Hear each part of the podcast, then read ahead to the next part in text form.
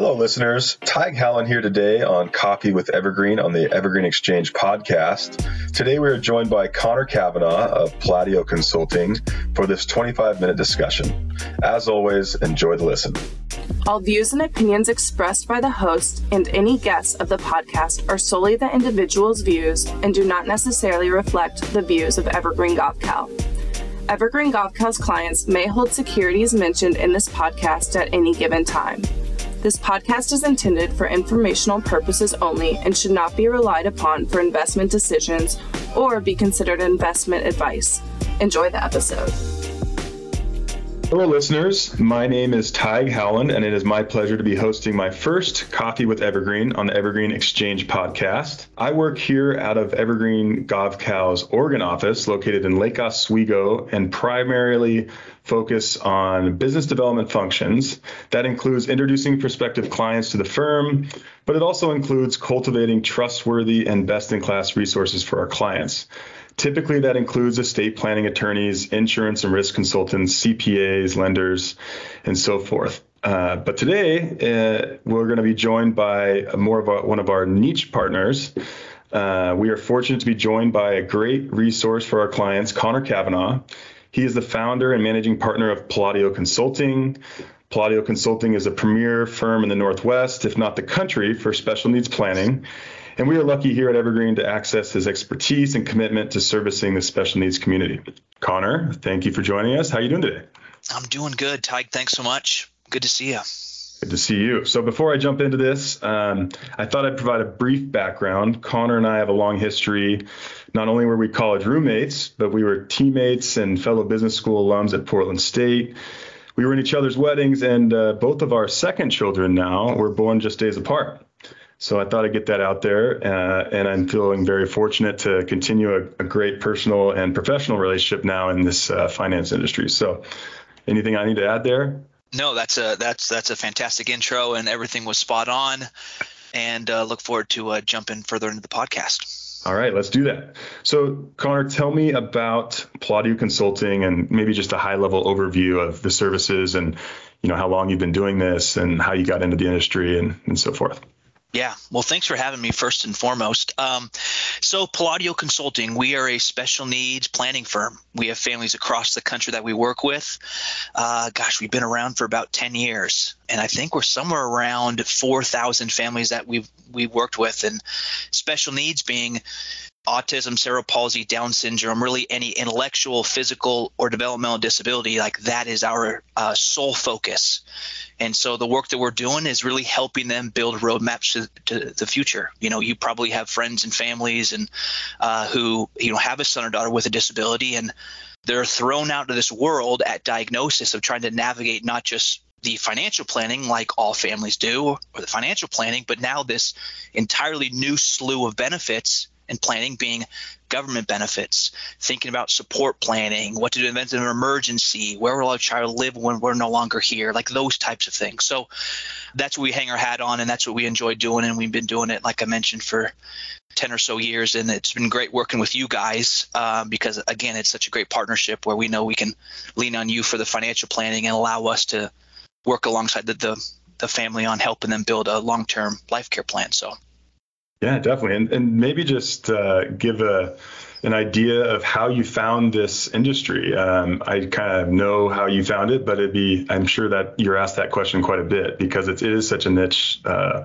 a, niche mm-hmm. uh, specialization you have. Yeah, yeah.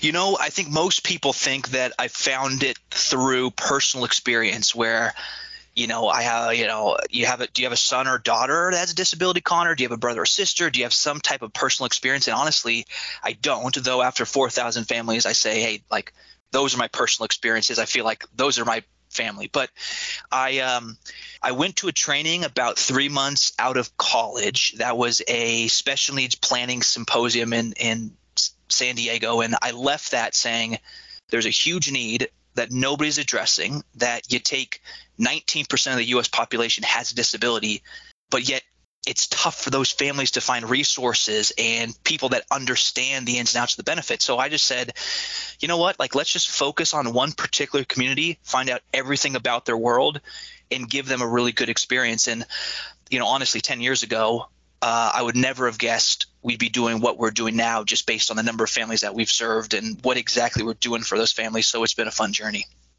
Yeah, I mean, I I remember uh, I remember in college you pulling a couple of us teammates out to coach in the Special Olympics, and I remember your dad inviting us to a couple of Special Olympics Oregon uh, events and coaching the basketball games and maybe going to the fundraisers. And and uh, so I, I knew that we had you had that connection but uh, I I still remember right when you first started you mentioning that so many families aren't aware of the services available to them, and especially now that you've been doing this a long time, mentioning how many of the some of the high income families or high uh, net worth families that aren't aware of some of the government benefits that are still available to them despite their high net worth status, and and are so unaware of the resources available to them um, that aren't even affecting or due to their their financial status. So yeah. maybe that's where we start. I mean, having no heard you say that many times, maybe discuss your process to um, when you start when you meet a family to determine some of those um, government benefits or other you know resources available to clients, um, no matter their their income level or their net worth. Yeah. Well, first start out by saying and kind of piggyback off that last comment you made, which is, you know, disability does not discriminate, meaning it doesn't matter if you make a million dollars a year or a thousand dollars a year, or you went to a community college, you went to Stanford. Like, you know, uh, families have, generally speaking, the same chance of having a child with a, a disability, regardless of their income situation, or their financial situation, or their educational background, or their job status, whatever. And I think the disability community uh, often gets a bad rap by thinking by you know society thinking that it's all low income families you know um, and i think uh, media and movies and things like that has portrayed them in a negative light which is not the case at all i mean we do you know podcasts and webinars and presentations across the country and helping not just planners but families really understand that uh, that again disability does not discriminate. The second thing that i'll say is it's the one section of the population that you can enter at any point in time right? I mean, from we think of autism and cerebral palsy and Down syndrome, you know, as special needs, but there can also be situations where somebody has a stroke at 60 years old or gets in a car accident or, you know, something like that happens. And so, again, it's just a wide ranging, you know, subset of the population, and it's the largest subset of the population. So I want to kind of set the stage with that. In terms of um, our process, I mean, really, it first starts with find out, out as much as we can about the family. And you guys ask questions about the finances and you know the the income and the assets and what are your you know retirement goals things like that. Where we start the conversation is tell us about the vision for the for for your child do you see them living independently at 25 you know or are they going to stay in the transition program at, at the local high school after age 18 what does employment look like in the future? And so getting really detailed in some of those things um, is where we really start start the conversation. And then um, with that things go many many different different directions um, that when you start to think about you know laying a foundation government benefits special needs trusts starting to you know think about housing options. I mean, there's many different you know subsets of all this, but you know finding out, out about the hopes and the dreams and the future vision of of the uh, individual is is at at the top of the list. Yeah, that's certainly been one of the better partnerships we've had, or reasons for the partnerships being so successful is because, you know, we obviously have our process to, as you mentioned, really, you know, develop as close of a relationship as possible to, to really help clients achieve their goals. And then uh, for you, I mean, I imagine your relationships with clients are even so much deeper because of um, how uh, integral you are to the, uh, the success and the, the enrichment of the life of the of the child experiencing special needs. So, do you find that uh, more rewarding? I mean, is that I'm imagining that that's been a part of the the major the reason you've um, focused in this community and and or are thriving and, and enjoying the, the work.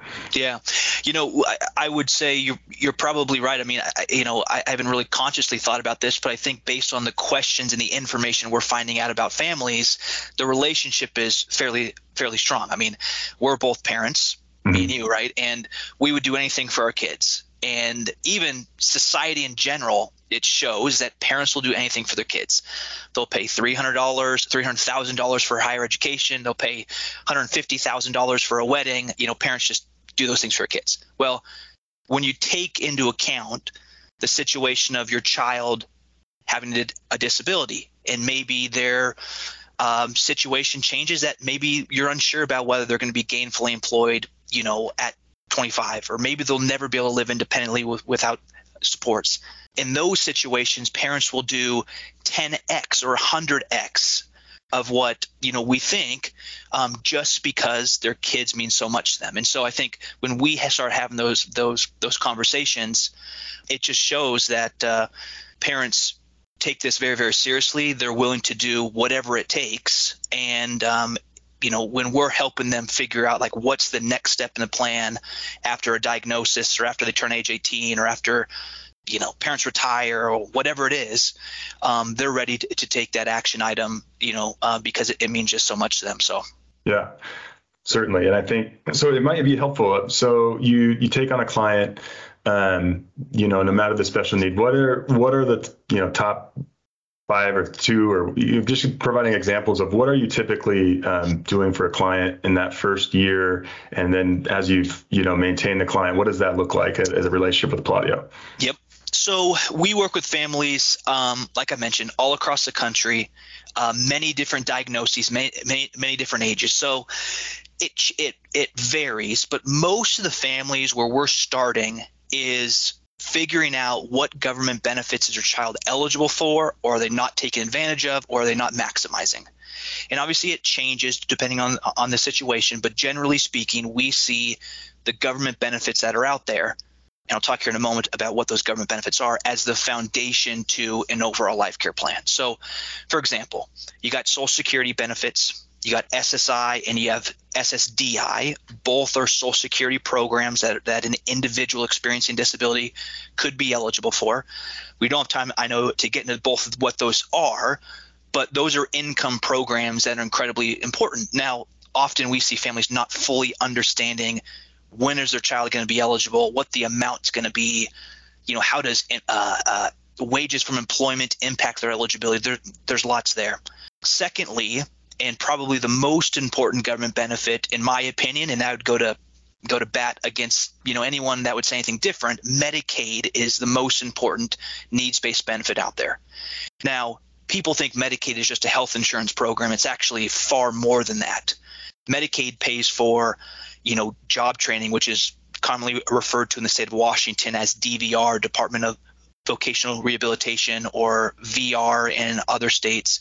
It pays for personal support work hours. It pays for a service coordinator through the county. So when you start to think about all these different supports, health insurance is important and Medicaid provides that, but it provides also far more than than uh, just that. So there's more benefits out there: Section 8 housing, um, SNAP benefits, food stamps, basically. But Social Security and Medicaid are the two most important, and so that's where we we really start to, you know, um, begin the conversation.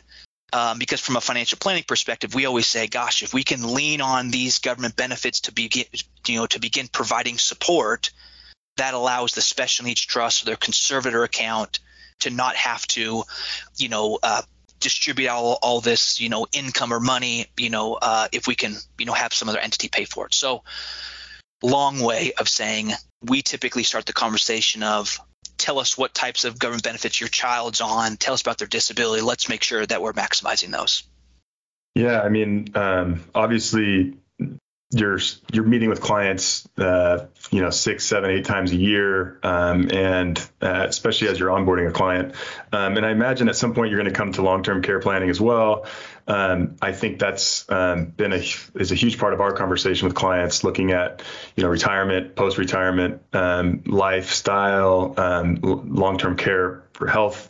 Uh, maybe discuss some of the, uh, the special needs trust planning you're you're doing with families, and um, you know, I'm assuming most of your conversations you're having with uh, about children's experience special needs, or you know, what's going to happen once the parents are no longer there.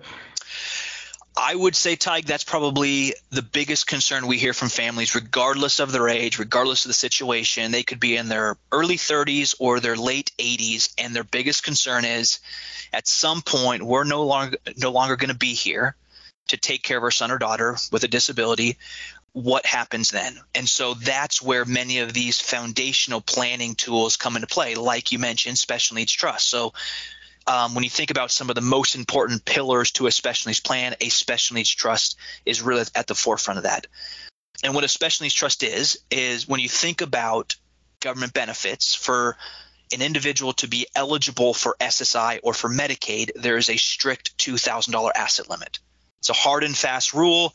Basically, if your child's re- receiving Medicaid and they get a $3,000 check, the moment that check is cashed, they're over that $2,000 limit. They're no longer eligible. Now, you take a family who's has a net worth of 5 or 10 million and you say, "Okay, they have a child, an only child, and they're going to receive 100% of their estate when the parents pass away."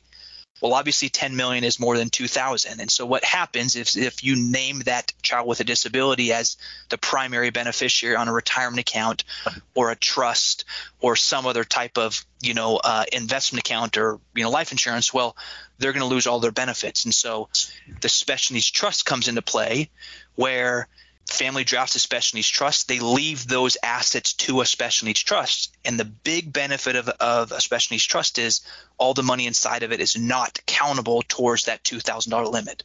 So theoretically, you could have an individual receiving their $841 a month SSI benefit and receiving their Medicaid funded personal support work hours but yet still have access to a $5 million special needs trust to help them live on top of what government benefits provide because we know it doesn't matter you know where you live in the country government programs are not supposed to cover everything and will never cover everything when you think about you know uh, supporting an individual with a disability. Uh, i think shoot blazer tickets right now are 79 bucks you know for a game. And then you think about an individual having to take a support worker buying cokes and a hot dog, I mean, you got a two hundred or three hundred dollar trip real quick. So that's where the, the uh, special needs trust comes into play is allows the individual eligibility for those important benefits, also the ability to make distributions from the trust to support them on top of that. So.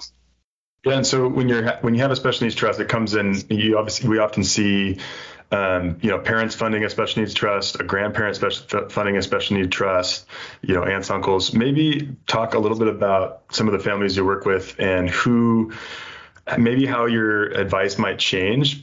Uh, who, depending on who is uh, maybe funding the special needs trust or maybe who's planning out the care for a family member. Maybe it doesn't change at all, but I, I seem to see that there's always, you know, every family's different. I'm, I'm assuming you're working with uh, a number of different family members that, that, are caring for, you know, a child with uh, experiencing a special need.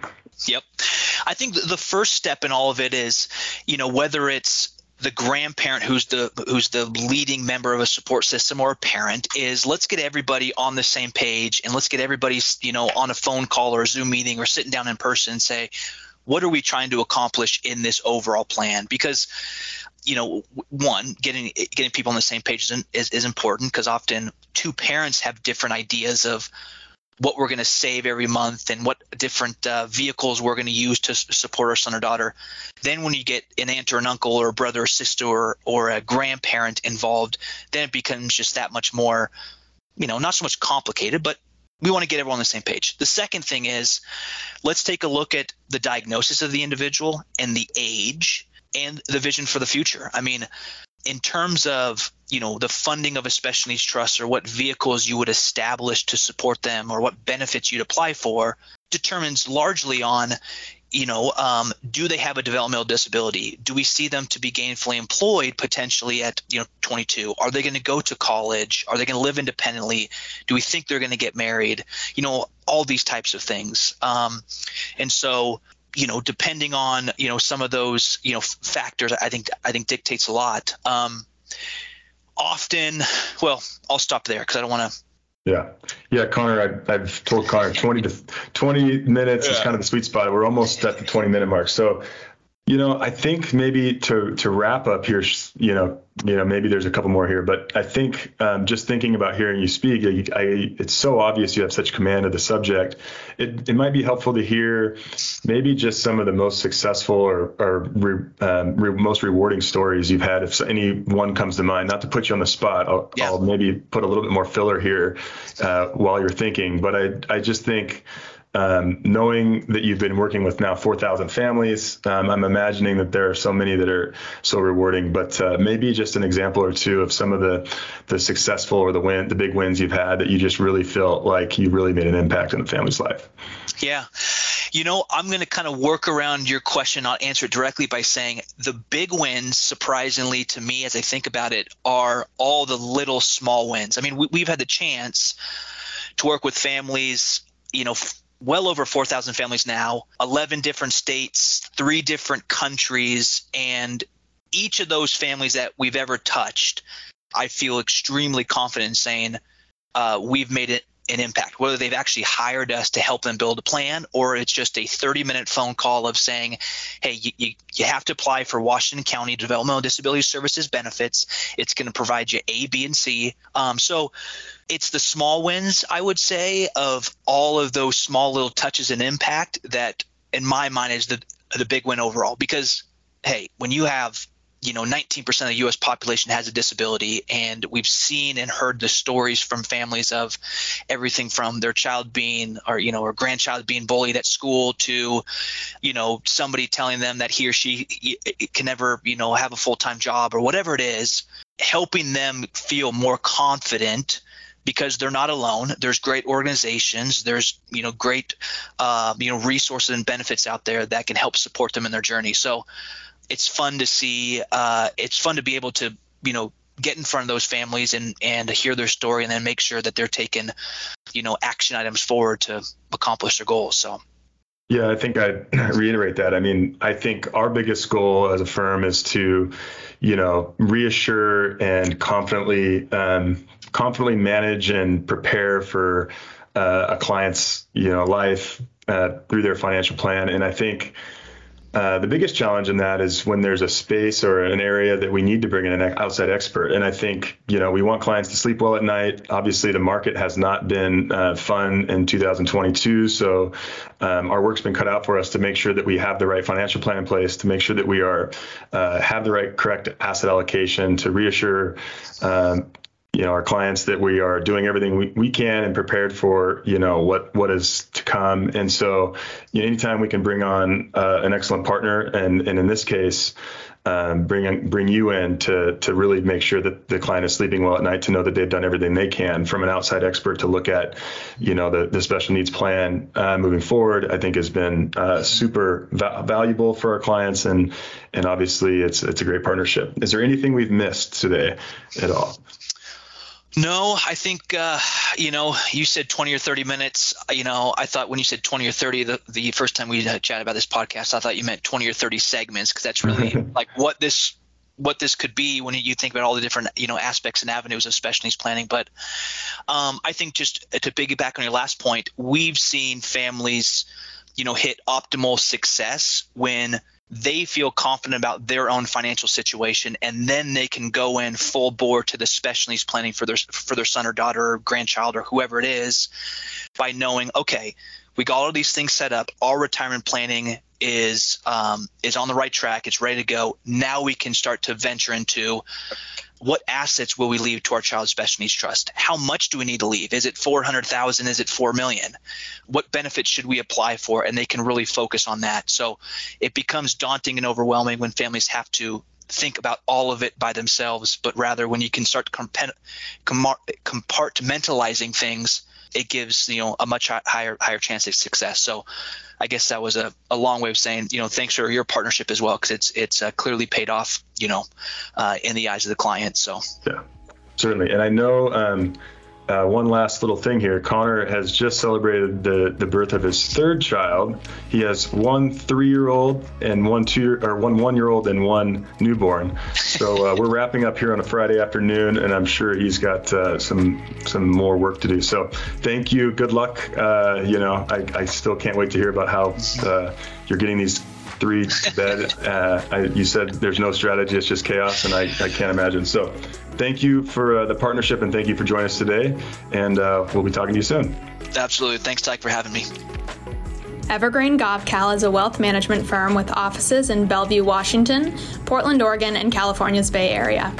We provide investment management, tax compliance, family office, and retirement planning services. Evergreen is accepting applications for new clients who align with our firm's investment and planning approach. If you think you might be a fit with us, follow the link in the show notes to fill out our prospective client compatibility survey.